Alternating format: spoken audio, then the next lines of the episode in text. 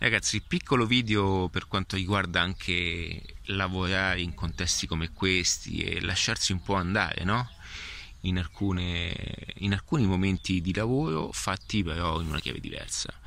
Io credo che il lavoro, eh, naturalmente non tutti, eh, eh, quelli dedicati appunto alle formule di lavoro dove si possono creare anche contesti a sostegno digitale, hanno bisogno e, eh, hanno, bisogno e hanno anche il pro di, di possedere questo, questa costante eh, possibilità di, di, essere anche all'interno di un parco. È un qualcosa che vale tantissimo anche per chi, diciamo, la figura imprenditoriale che cerca in qualche modo anche di mh, trovare soluzioni, trovare idee anche alla sua professione, anziché chiudersi in contesti o in uffici o in qualcosa di particolare dove ci sono quelle luci gigantesche, ehm, quelle luci accese fredde, no? Intendevo venire a fare una passeggiata nel parco e stare qui e ascoltare anche un podcast e non, non fare nulla, ma lasciarsi andare anche alla tranquillità.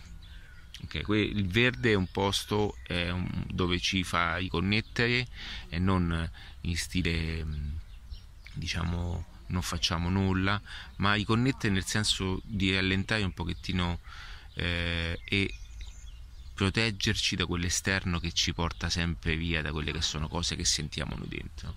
Io quando vengo qui nel verde lo faccio per lavorare, certo a volte diciamo la produzione va un po' a mancare ma aumenta la qualità, quindi aumenta la qualità dei pensieri, aumenta la qualità dei ragionamenti, la qualità ehm, delle, delle, cose che mi appunto, insomma esco sempre fuori con delle soluzioni importanti, quindi anche se tu avessi un'azienda da milioni di euro, ogni tanto stacca la spina, vieni nel parco in un posto verde e cerca di lasciarti andare, lasciati catturare anche dalla natura e fai sì che questa poi ti dia anche il miglior valore, ok? Cioè, noi dimentichiamo l'importanza dell'elemento umano guardiamo troppo i social, guardiamo persone, troppe persone che... Fa... Cioè l'elemento umano è la parte integrante che fa il successo di qualsiasi cosa, professionale e personale, ok?